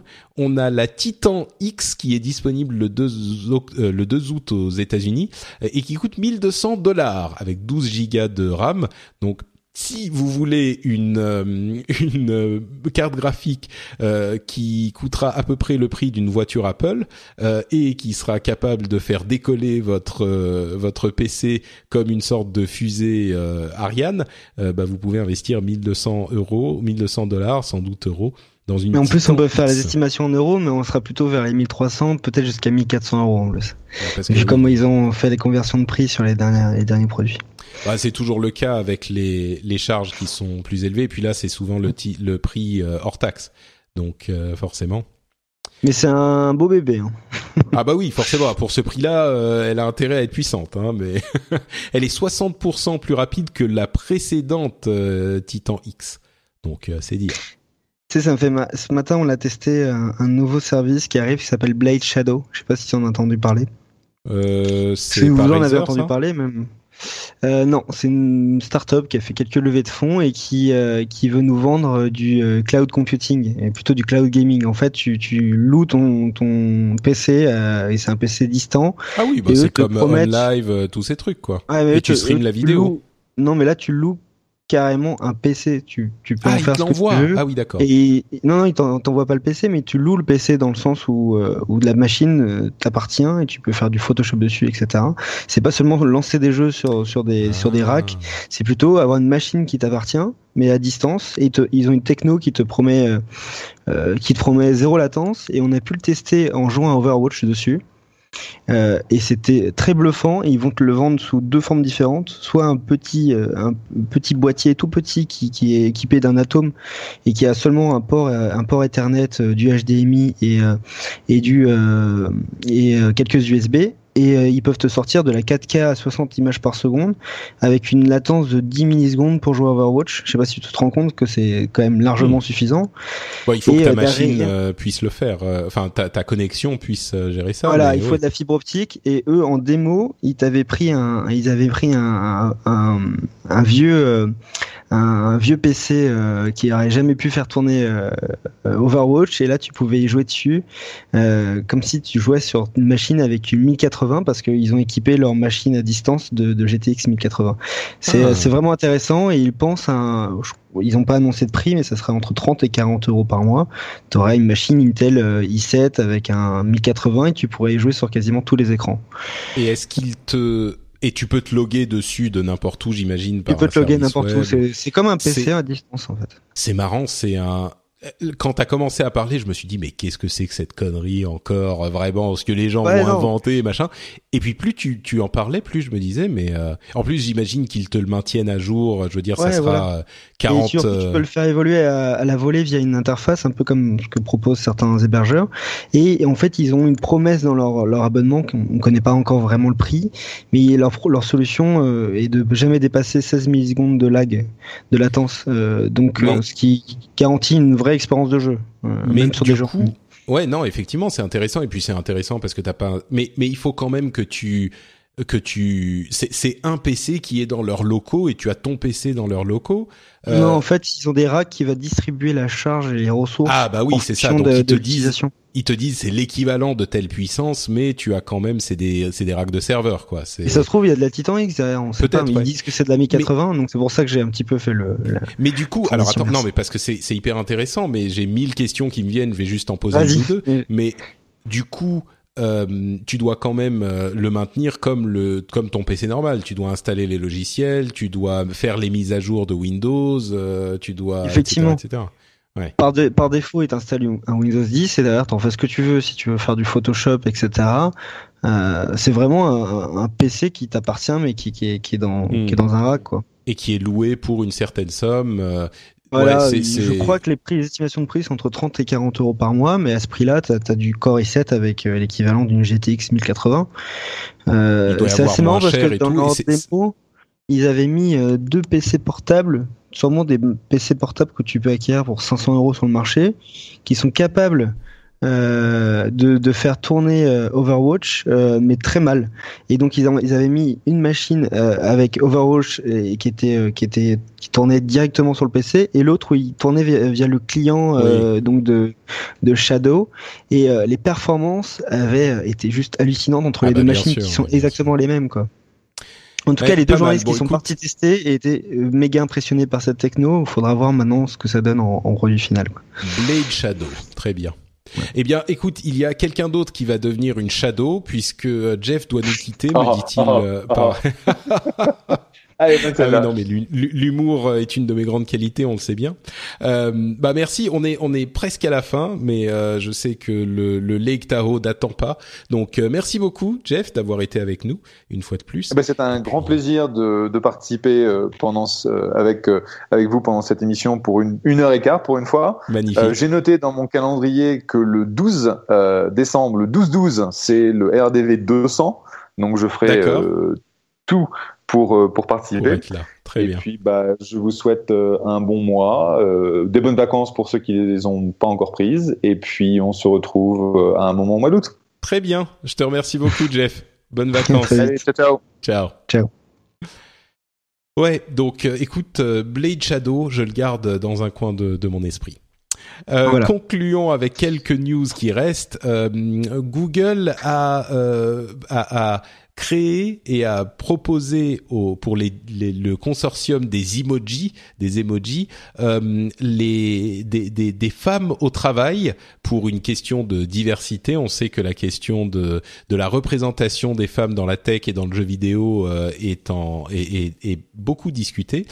Et euh, c'est marrant parce que j'ai vu donc ces emojis euh, avec euh, des, des, femmes. En fait, c'est les emojis de métier euh, qui je j'ai pas l'impression qu'il y en avait beaucoup, mais euh, c'est généralement représenté que par des hommes. Et maintenant que bah on peut avoir des, des milliers d'emojis, il n'y a pas de, de, raison de se priver. Et au début, on peut se dire ah mais oui bon ça va qu'est-ce que ces conneries machin pourquoi pas enfin ça va on n'a pas besoin de, de, de faire tout ce genre de trucs pour tout le monde mais quand on les voit ensuite, c'est un peu Enfin, je sais pas, peut-être que les différentes personnes vont réagir différemment, mais c'est vraiment, pour moi, la réaction, c'est mais, mais ouais, en fait, mais pourquoi pas? Pourquoi ne pas le faire? Pourquoi est-ce qu'on aurait que médecin qui serait une image d'un homme, tu vois? Ou, euh, je sais pas moi, prof ou euh, euh, chef euh, cuistot ou réparateur, tu vois, le mec avec sa clé à molette ou pourquoi est-ce qu'on aurait ça qu'avec des mecs? C'est je sais pas, c'est Non mais t'as raison. C'est fou de se dire que les, les stéréotypes ou les préjugés ou, ou, la culture fait que on a tendance à voir les choses comme ça, mais qu'on peut pas le voir dans hmm. d'une autre façon en fait. Mais c'est un peu, euh, moi ça me fait marrer, c'est que à chaque fois on, je travaillais un moment avec un committee manager et il mettait, on utilisait beaucoup les emojis dans ses messages et, et euh, t'as vu sur iOS on peut choisir la couleur de peau de l'emoji. Ouais. Et lui avait toujours un malaise en, choisissant la couleur de peau. Il finissait toujours par choisir la couleur jaune. ouais. ouais qui est la couleur par défaut. Je Ouais, pardon. Qui est la couleur par défaut, quoi, qui est proposée. Et c'est... Ouais, non, mais moi aussi, tu sais, ça me rend un tout petit peu mal à l'aise, mais en même temps, euh, je sais que les, il y a, y a, des gens qui disent ah oui, mais bon, jaune c'est la couleur de personne, donc c'est vrai que ce jaune-là, bah c'est la couleur de personne, donc c'est neutre. Mais en même temps, euh, tu sais, je me dis, il y a quand même euh, des, des, on parle de représentativité et puis il y a des gens, nous, il y a beaucoup de gens qui se rendent pas compte de, du fait que c'est un problème parce qu'ils se voient entre guillemets partout. Quand tu regardes euh, quand, quand tu fais pas partie de ces gens qui sont sous-représentés, de ces euh, que ce soit de ces ethnies ou de, de, de du, du, genre, bah a priori il y en a qu'un, mais encore que il y a des, des questions similaires qui se posent sur les LGBT, etc. Mais quand tu fais partie des gens qui sont pas sous-représentés, bah tu te vois partout. Donc moi ça me pose pas de problème parce que je vois des hommes blancs partout, donc euh, voilà je me sens pas. Mais si euh, j'étais, peut-être que des gens pourraient venir en, témoigner euh, pour me dire si c'est vrai ou pas, mais j'ai l'impression que si j'étais euh arabe ou noir ou enfin et que je ne voyais pas, que je ne puisse pas envoyer un message, tu vois, avec une photo de euh, un mec noir, ça serait bizarre si j'étais noir. Je me dis mais ouais. c'est pas moi, tu vois, je sais pas, je m'exprime pas bien, je suis désolé. Non mais, c'est marrant, mais tu sais, il y a pas que ça en fait, c'est marrant parce que pour moi les emojis c'est vraiment une source de quiproquo. Ouais. C'était, il y a un peu dans quand j'utilise, euh, j'utilise des fois un iPhone et des fois un Android et, et j'ai l'habitude d'utiliser certains emojis et je me perçois qu'en fait, en fonction de l'OS, ils, vont dire, ils sont pas pareils. Alors des fois, par exemple, Apple, ils en ont un, euh, par exemple, qui, qui a une, une émotion. Euh, en gros, ça doit être un gros sourire, mais chez, chez Apple, euh, on se demande ce que c'est en fait. On a l'impression que c'est ah plus quelqu'un qui est en train de rager. Alors que chez Google, c'est un grand sourire, tu vois. C'est très marrant de voir les, différentes, les différentes émotions en fonction de finalement la même chose. Enfin, les quiproquos sont énormes, quoi, avec les emojis. Mais... Bon, enfin bref, j'avais trouvé Malentendu ça et quiproquos, quoi. ouais, ouais, ouais. Mais euh, j'avais trouvé ça intéressant cette histoire avec les. Et finalement, on en a tellement euh, des, des emojis possibles. Euh, pourquoi se priver quoi? C'est ridicule. T'as vu la solution de euh, Google, euh, c'est de transformer les emojis avec ta tête. Je sais pas si t'avais vu ça. Ah non, j'avais pas vu ça. Non, tu fais ta tête et puis ça crée un emoji à partir de ta photo. Bah ouais, ils sont en train de, de, de, ils sont en train de tester ça. Euh, par exemple, si t'écris ça a l'air cool, bah la technologie de Facebook elle va chercher une photo de toi euh, qui exprime cette joie quoi. Ah, pas mal, c'est pas bête. Peut-être que ça réglerait le problème effectivement une fois pour toutes. Euh, Il y a un autre truc qui était intéressant, qui était marrant que que j'ai vu passer. Euh, c'est une, euh, une un, un, chercheur qui a, euh, enfin une équipe de chercheurs qui ont créé en fait des messages qui sont à la limite entre un, qui s'adresse en fait aux assistants virtuels comme bah, Siri, Google Assistant, Cortana, etc. Et qui vont hacker ces assistants avec des messages qui sont des commandes vocales, euh, mais qui sont à la limite entre une voix humaine normale et une voix euh, tellement déformée que l'ordinateur va le comprendre, mais nous, on aura du mal à entendre ça. Et ce qu'il disait, c'est qu'on hmm. peut faire passer comme ça des messages et des commandes à des assistants virtuels sans que les gens qui les entendent s'aperçoivent que c'est des commandes. Alors, dans ce qu'on entend là, c'est pas bête. Hein. Il n'y a pas que des commandes. Hein. Tu sais, il y a eu tout le débat autour de, de la communication chez les terroristes. Euh, euh, pas chez les terroristes, mais dans les dans les dans les euh, organismes comme comme comme on peut voir. En fait, la façon où ils peuvent communiquer sans être détectés. Et, ils parlaient de ça déjà à l'époque. On en parlait l'année dernière, quoi. Ah bah écoute ça j'en ai j'en ai pas entendu parler spécifiquement. Ah pas entendu parler, t'as dû entendre parler sur les jeux vidéo en fait par exemple. Comment ah oui oui bien sûr une façon de communiquer. Bah, en fait, c'est exactement la même chose. Hein. Bah oui, oui et non. Disons que là, l'idée c'est de hacker ton appareil par euh, la, la, la, voix, enfin par les commandes vocales. Euh, et il disait par exemple, on pourrait imaginer une utilisation qui euh, cacherait cette commande dans une vidéo YouTube, c'est-à-dire que tu as un petit peu de bruit de fond, de machin, et puis ça lance une commande et ton téléphone que t'es pas en train de regarder, il s'active euh, un petit peu plus loin dans la pièce parce que tu l'as posé là, et, euh, et, il fait quelque chose. Alors ensuite, faut voir ce que peuvent faire les commandes et c'est juste un domaine de, de, recherche qui est intéressant. Mais j'avais trouvé ça vraiment euh, surprenant et encore une fois, on se dit que le, le, hacking, ça peut vraiment passer par n'importe quoi, quoi. C'est vraiment, euh, ce, c'en était un bel exemple. Quoi. Tu sais, moi, je me suis, on s'amusait à un moment, euh, on l'a, on l'a tous désactivé maintenant à la rédaction. On s'amusait à, à, à crier Okego quand on rentrait dans la rédaction, et t'avais plein de téléphones qui s'activaient sur les tables. Bah, c'est, en fait, la, la, solution pour moi, c'est que les téléphones reconnaissent notre voix. Normalement, euh, euh Siri commence à faire ça. Je ne sais pas si c'est le cas pour les autres appareils, mais on peut l'entraîner pour reconnaître notre voix spécifiquement. Si c'est le cas aussi chez les autres. ouais. Donc ça, ça serait la, la bonne solution, quoi. C'est, il ne répond qu'à ta voix, donc ça règle le problème.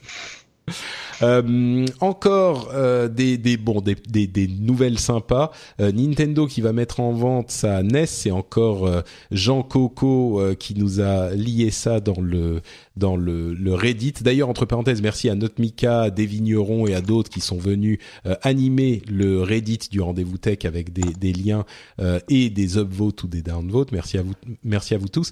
et donc il y a la, la NES Mini, la Nintendo Entertainment System Mini qui arrive en novembre avec 30 jeux préinstallés. En fait, c'est un boîtier qu'on branche sur sa télé qui a une forme de toute petite Nintendo Entertainment System et qui a 30 jeux préinstallés. On peut brancher la manette dessus et y jouer. Euh, ça devrait pas coûter trop cher, autour de 60 ou 70 euros, j'imagine, peut-être un poil plus. Ouais, c'est déjà en précommande. Bon, j'en ai précommandé une, mais même si on peut faire la même chose avec un Raspberry Pi pour beaucoup moins cher. Mais euh, ce qui m'a plu, c'est que c'était, euh, c'est un peu le truc packagé, quoi. On peut même utiliser des manettes de Wii euh, dessus. Si je me trompe pas, il y a la connectique pour. Ouais, c'est-à-dire qu'il y a les manettes, c'est la, le port de la manette euh, qu'on peut brancher dans la Wiimote. Donc je sais pas si ça, ça peut se brancher ailleurs, mais ouais. Et puis c'est livré avec une manette en plus. C'est les manettes classiques de. Oui, mais c'est pas livré avec l'adaptateur USB, c'est marrant. Non. Il faut l'acheter à côté. Euh, non, mais, mais je crois pas qu'il y ait d'adaptateur USB pour ça. Si, en fait, ça marche. Ah je crois que l'alimentation est l'USB et ils mettent qu'elle est pas livrée avec. Un peu comme la Nintendo 3DS aujourd'hui. Euh, l'alimentation n'est pas livrée avec? Non, l'alimentation n'est pas livrée avec, mais c'est ah, juste de l'USB. Il faut brancher un USB, d'accord, ok. Hmm, c'est un peu cheap ça, mais en même temps, on a tellement, on a tous. T'as vu, Sega a fait la même chose euh, aujourd'hui en fait. Oui, bah, à peu près c'est pas Sega directement, mais effectivement, il y a la Genesis, euh, c'est un partenaire, tout à fait. Ouais, c'est marrant comme initiative en tout cas. Ouais, bah c'est vraiment le genre de truc dont tout le monde sait qu'il va s'en servir trois, quatre fois et, et encore, et, et, pourtant, c'est suffisamment bon marché avec le facteur euh, nostalgie pour se dire bon allez, j'en prends une quand même, ça va être marrant. Quoi. Et si c'était ça la croissance de l'audio de la bourse euh, de Nintendo, tu crois? Ouais, ça paraît un peu, peu, probable, mais bon. Ouais, moi, moi aussi. bon. Et enfin, euh, le dernier lien qu'on nous a envoyé que j'avais trouvé marrant pour pour conclure euh, cet épisode sur la modernité et la et la, la le progrès, c'est euh, le dernier fabricant de magnétoscopes VHS qui s'appelle Funei c'est une entreprise japonaise qui va arrêter la production de VHS à la fin du mois. Euh, certains d'entre vous se disent peut-être euh, comment il y avait encore un fabricant de magnétoscope VHS. Et d'autres qui euh, doivent se dire c'est quoi une VHS Ouais, d'autres qui doivent se dire voilà exactement parce que VHS quand même. Mais voilà, c'était le dernier fabricant et c'est terminé. il n'y aura plus de production de nouveaux magnétoscopes VHS. Bon, je suis sûr que vous pourrez en trouver quand même en seconde main, mais mais voilà, c'est terminé les VHS, c'est la fin de quelque chose. Je sais pas de quoi. Je pense qu'il y en a plusieurs millions sur le marché encore. Oui, je pense que ça va encore. je crois que j'en ai avoir 3 ou 4. C'est vrai. non, je pense dans la cave ou je sais pas où. Certainement, oui. Bon. Eh bien, en tout cas, voilà pour euh, notre euh, épisode du rendez-vous tech. Euh, je, on a on a passé un bon moment ensemble. C'était fort sympathique. J'espère qu'il vous aura plu. avant de se quitter, Ulrich, est-ce que tu peux nous dire Il y a plusieurs sujets qui venaient de Numérama d'ailleurs. Donc, j'espère que ça t'aura fait plaisir. Mais non, on peut te retrouver sur, sur bah, Internet? On peut me retrouver sur Twitter principalement, c'est là où je passe beaucoup de temps, donc Ulrich Rosier. Et, euh, et puis on peut me retrouver un petit peu, une façon un peu différente, un peu mon âme sur Numérama et Frandroid parce que je suis derrière les équipes qui, euh, qui sont euh, quand même 18 personnes aujourd'hui à plein temps. on se rend pas compte comme ça, mais 18 personnes à plein temps? Ah ouais, on a on a cinq journalistes humanoïdes, cinq Numérama et, et la technique et du commercial quoi. Je suis, je t'avoue que je suis impressionné. Je pensais pas que c'était autant de monde à plein temps, quoi. Parce qu'on est, tellement dans un dans un monde où les gens euh, justement font du, du de la pige ou euh, écrivent de, de en limite en, en électron libre, tu vois. C'est euh, non non, nous on a une stratégie où on internalise beaucoup les ressources pour mieux les maîtriser, pour mieux mieux acquérir plus de plus de, de, de compétences en interne, c'est tout. Et non, Numérama, ça va faire un an en octobre qu'on l'a relancé et on est super content. Euh, pas seulement l'audience, mais aussi euh, croiser des gens euh, qui, qui, lisent régulièrement et qui, qui, qui sont contents de, de, de, de, la de la qualité, qui sont surpris par des articles. Par exemple, on a publié un article sur The Next Web, on l'a rencontré un des fondateurs de The Next Web, média euh, anglophone et qui nous parle de sa stratégie. Je sais pas si tu te rends compte, c'est un média aujourd'hui qui, qui, qui s'en fout de faire de la pub et qui a même pas d'abonnement euh, et qui peut quand même en vivre très bien grâce à l'événementiel derrière. Euh, et, et c'est marrant parce qu'un média qui a la moitié de son audience américaine, mais qui est capable quand même d'écrire Fogg dans un article, même si ça déplaît à tous les Américains. intéressant en effet. Et, euh, et c'est sur Numérama cette, euh, cet ouais, c'est sur Numérama, c'est sur The Next Web. C'est euh, Julien Cadeau qui a rencontré à Amsterdam, si je ne me trompe pas, le, le fondateur, un des fondateurs. Et, et c'est assez impressionnant de se dire que cette boîte est européenne et ah qu'elle organise les, même pas. The Next les Web, plus grosses conférences. ouais, c'est européen et qui qui organise les, les, quasiment les plus grosses conférences tech et qui est, qui est, euh, qui est omniprésent sur la scène tech, quoi. C'est assez hallucinant. Et euh, c'est côté américain et côté européen, mais, mais ils ont décidé de s'installer euh, en, en, Europe pour, euh, pour diverses raisons, c'est écrit dans l'article, mais c'est super intéressant l'article. On apprend énormément de choses et, euh, et un peu la vision euh, d'un des cofondateurs sur, euh, sur l'avenir de, de l'informatique. Il en a marre de, il, il explique qu'il en a marre de, de, multiplier les appareils, il en a marre d'avoir des tablettes d'un côté, des montres connectées de l'autre. Il dit que c'est, on est vraiment à la préhistoire de l'informatique et que, que, que on, on, sera arrivé à quelque chose quand, quand tout s'effacera et qu'on qu'on n'aura plus besoin d'avoir de support de communication, mais qu'on a juste besoin d'évoluer avec l'informatique comme si elle était omniprésente, tu vois. Et, une lentille, une lentille euh, connectée, c'est très bien. Moi, j'ai déjà des lentilles, donc euh, ça me changera pas trop. Mais sa façon va, va, très bien dans tout ce qui est lié à l'intelligence artificielle, le machine learning, parce qu'il mm. explique qu'en fait, l'informatique, elle doit s'effacer euh, pour en fait euh, bah, aider l'humanité à se développer, tu vois. Et elle doit bah, s'effacer. Bah Her alors, ok, j'ai d'accord. Tu mets un petit truc dans l'oreille et c'est voilà. Non mais même beaucoup plus loin, même euh, voir comment dans nos services de tous les jours, dans les dans les, biens qu'on consomme, dans la façon de communiquer avec les gens, comment elle peut. Ça ça m'a fait penser un petit peu à, à, Google quand ils ont présenté leur plan euh, autour des chatbots euh, lors de la Google I.O. dernière, comment la, la technologie s'inscrivait dans la conversation entre deux personnes physiques, en par exemple t'aidant en faisant toutes les actions qu'elle comprenait à travers le langage naturel, la réservation d'un restaurant, la recherche des films qu'il y avait au cinéma, etc. C'est des exemples qui sont concrets, mais des fois ça peut aller beaucoup plus loin dans l'intelligence. et c'est marrant, lui, cette vision bah, d'un futur où l'informatique s'est effacée parce que elle est venue complètement intégrée à notre façon de vivre. Bah écoute, on ira lire ça sur euh, Numérama pour en savoir un petit peu plus. Euh, je te remercie beaucoup. Euh, et puis pour ma part, bah, vous le savez, c'est Note Patrick sur Twitter et sur Facebook. Et puis vous retrouvez les notes de l'émission sur FrenchSpin.fr et euh, vous avez aussi les autres émissions euh, toujours sur ce site-là, bien sûr, comme le rendez-vous jeu au hasard. Et comme vous le savez, j'en avais déjà parlé deux ou trois à deux ou trois endroits.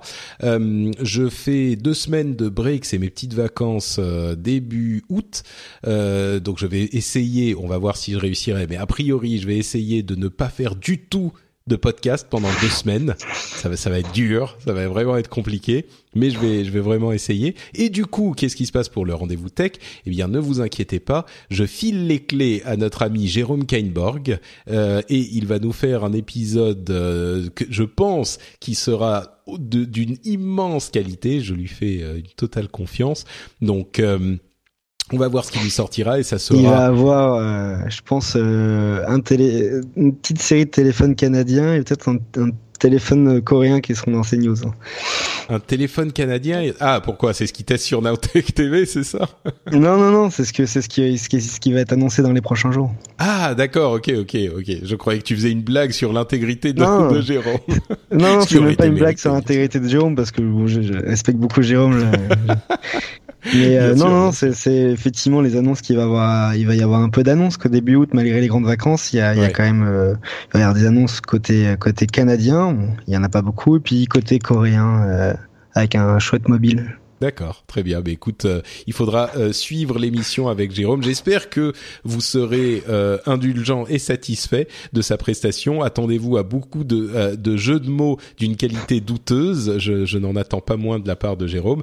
Et puis, une autre chose que je voulais signaler, comme je l'évoquais euh, pendant l'émission à un moment, euh, il y a donc, je, je, prévois de faire normalement en euh, septembre, le 10 septembre si tout va bien, c'est un samedi, euh, une petite rencontre euh, sur Paris, comme je l'avais déjà fait l'année dernière, pour, mais ça sera un petit peu particulier parce que, comme je le disais, ça fera dix ans presque jour pour jour que j'ai commencé les podcasts. ça avait commencé le 6 septembre 2006 avec le premier épisode d'Azeroth.fr et bah ça fait effectivement, comme je le disais, dix ans.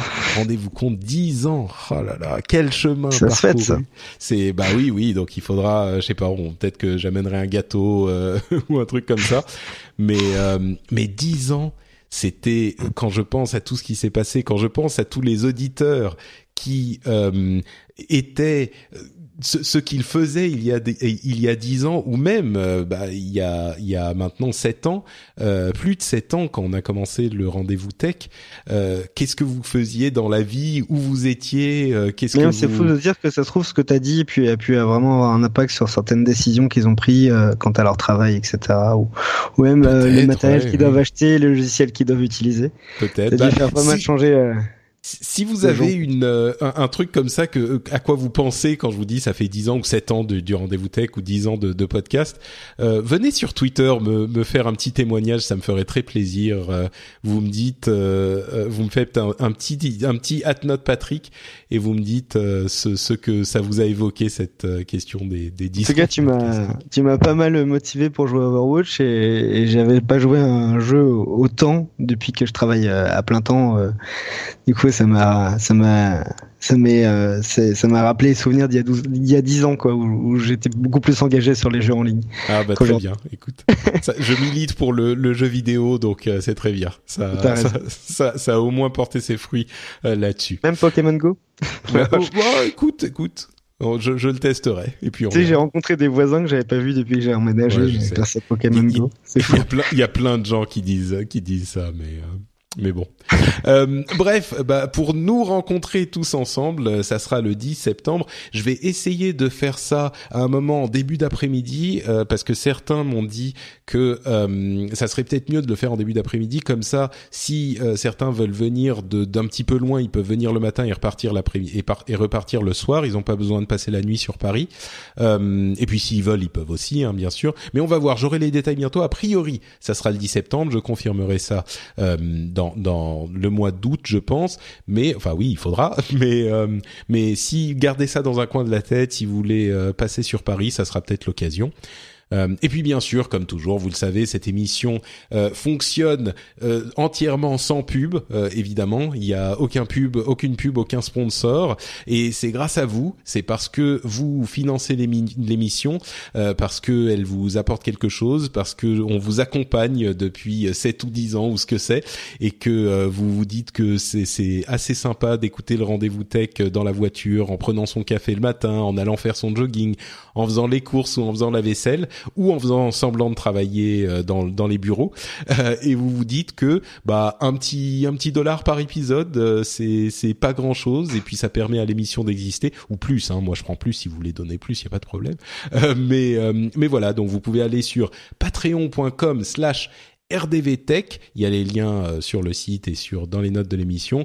Euh, ça prend exactement trois minutes et euh, ça permet à l'émission d'exister. Donc un immense merci à tous les patriotes qui contribuent à l'émission et merci à tous ceux qui qui penseront maintenant et à l'avenir. Et puis bien sûr merci à tous ceux qui écoutent l'émission.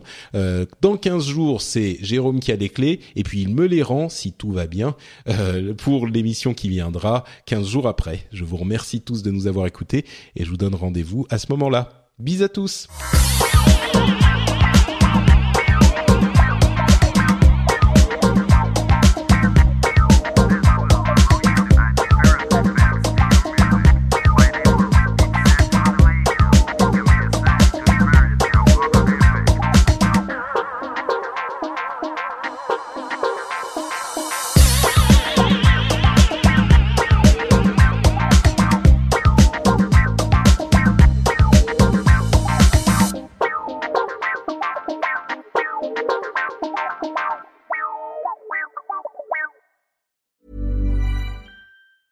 Even when we're on a budget, we still deserve nice things.